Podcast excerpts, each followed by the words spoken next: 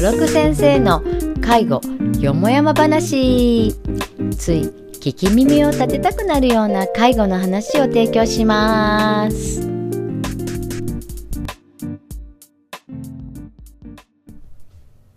こんにちは、酒井です。こんにちは角です 今オリンピックやってますよねうん、もう明日そろそろ終わりの方やね。うん酒井さんは何か興味のある種目とかありますか興味のある種目、うん、やっぱりあの一番話題のレスリングとかあ卓球と かかに水泳とかですかね。女子強いですよねうん、まあでも今回はすごくメダルをね頑張って取ってる印象がありますけど、あのー利用者さんとねうん、話してたけど一つは多分精神面がね変変わったかなって、うん昔はなんかその日本のためっていう人が多かったけど今は若い人ではね、うんこう出れる自分にあのなんだろうご褒美をとかね、うん楽しもうとかね、うんうんそうね精神面は大きいのかな、ですうんね。まあでもみんなねあの利用者さんも含めてオリンピックを見ることであの夜遅くなって寝不足っていうのがうね、ん多かったけど私の家にはあのテレビがないの でいつもあの結果をハイライトでネットで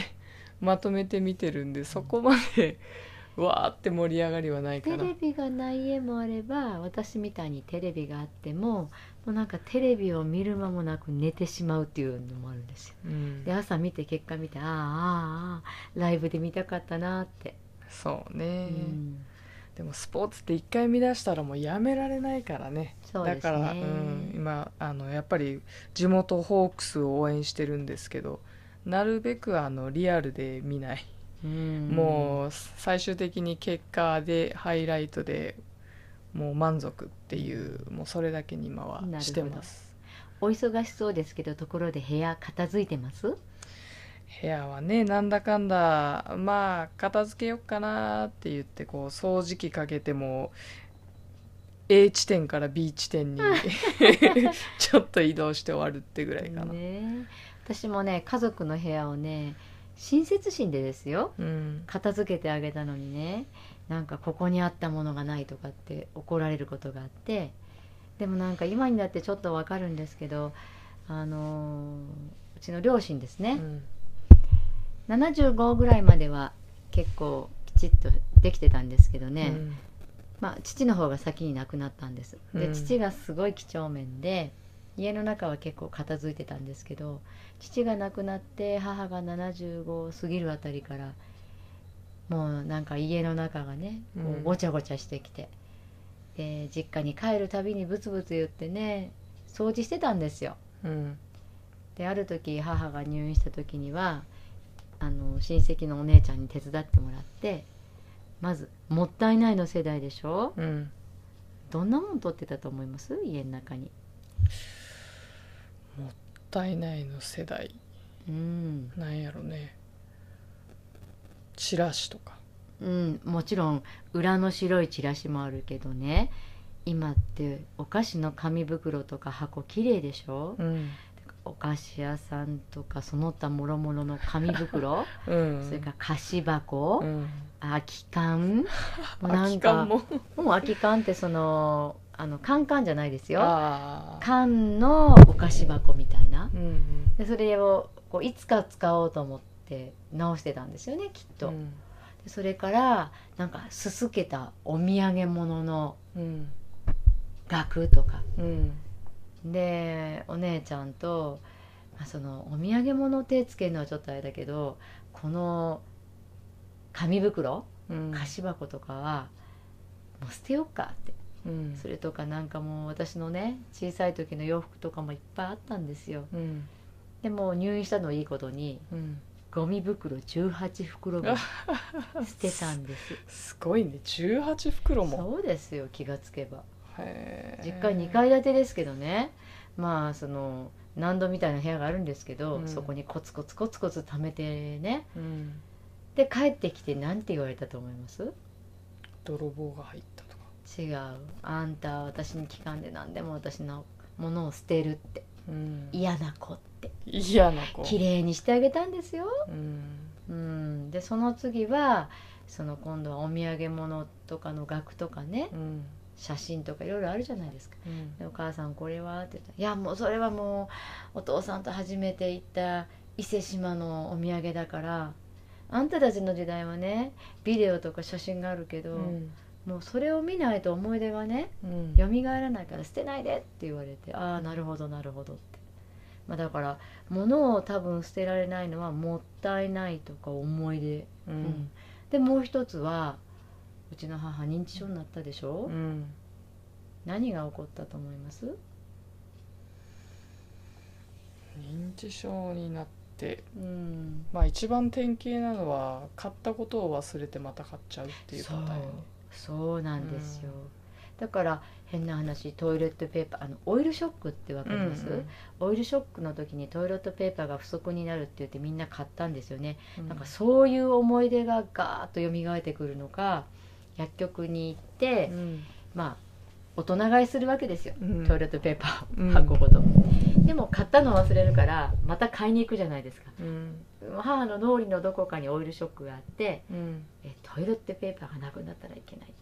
てで薬局の人は確かに先週も買いに来たって分かってるけど、うん商売ですからね売りますよねうんっていうとまあ床から天井までトイレットペーパーが引っ張らったりとかそうねそれとかまああの利用者さんでもいたじゃないですか息子さんが納豆が好きだからああねそう帰ってねきた時に食べさせてあげようって思って納豆買いに行くんですよね、で冷蔵庫の中に19個ぐらいねうん納豆が入ってたりね、そうね息子さんがわざわざ納豆を買うの禁止 って冷冷蔵庫に貼ってても買いに行くんだよね、まあそれを買っねその時はこんな書いてるわって思ってても結局ストアとか行っちゃうとね、うんあ納豆はこれ安いわと思って結局また買って、そうん、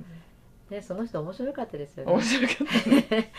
もうあの亡くなってらっしゃるんですけどね、まあ、うんうちにのデイサービスに来て「さよなら」って送り返してね 次の送迎行ったら「はい」 たそうもう次の送迎行って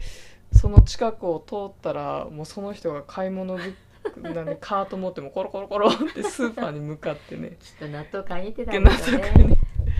ということで家の中に物がたまる原因うんそれはまあもったいない世代のもったいないそれから思い出があるかうら、んでもう一つは、まあ、認知症になる前ぐらいからうんこう物忘れによってねうん買ったものを忘れて買わなきゃいけないっていう意識だけ残ってどんどん同じものを買ってしまうっていうね、うんこの3つなんでしょうね。そうねうんでこれをこう処分していくにあたって、うん実際ねうちの母は3月に亡くなったじゃないですか、うんで弟が、まあ、母が3年半寝ついたんで、うんまあその間私たち荷物触ってなかったんですけど、うんまあ、家ごと壊すことに決めてうん見積もりを出したんですようん壊して中のもん処分するのにいくらかかると思います壊して中のものを処分、うんえー、10万とか違いますよ壊すのにもお金いるけど、物を捨てるのにもお金がいるんですよそう最低で120あそう、万で多分120万ではいかないでしょうねうん中にあのピアノとかがあってピアノもね本当は生かしたいと思ったんうんであすそうか家全体を壊すってことやねそうでそうかそうでも2階に入れてしまったピアノを動かすのにクレーン使うと3万円、かうんでピアノの引き取り代は3万円でもう何十年も前で、うんって言ったらもうもらってくださる方がねうん自分でクレーン代払ってくれる方はそういうわけにもいかないそうね3万出してってねだからやっぱりなんだろう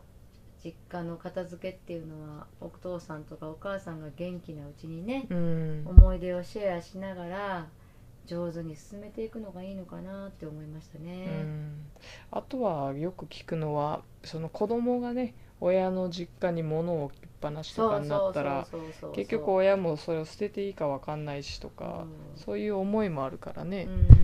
だかそうらやっいぱうり意味で話し合うう。ん、自分の必要なものは親のところを倉庫にせずにね私たちの世代も断捨離しないといけないのかなって思いますよね。うんうんまあ、今話題のミニマミニマリズムで、ミニマリズムやったうっんけ、ミニマリズム、必要最低限のものだけで、えー暮らすっていうね。う、うんんでもまあいろいろ見るとつい欲しくなるからねそうなんですよこら辺はコントロールできるようにあのブックオフで買ったや本がね あ 山山積山み積みになってたりとか ねわかりますわかるわかるなんかついつい冷蔵庫を開けてああ納豆3つも あるって私やばいかもとか思いますね、うんうんまあ次回は具体的にどんな風に片付けていったらいいかなっていうねうんお話をしそたういかなと思ねうんですちけょっどと具体例を出しながらうん、でもまずはねお父さんとお母さんまだご存命でいらしたらお家に行った時にねいろんなものを見ながらお話しするのは大事だと思うんですよねうん大体みんなお盆に帰ってパーッと片付けてパーッと帰ってしまうけどねうん、決してそれになると良くないですねはい、うん、はーいということではい来週はこの片付けの続きになりますねはいはい片付けよよもやま話話ということで はーいではまた来週さよなさよなら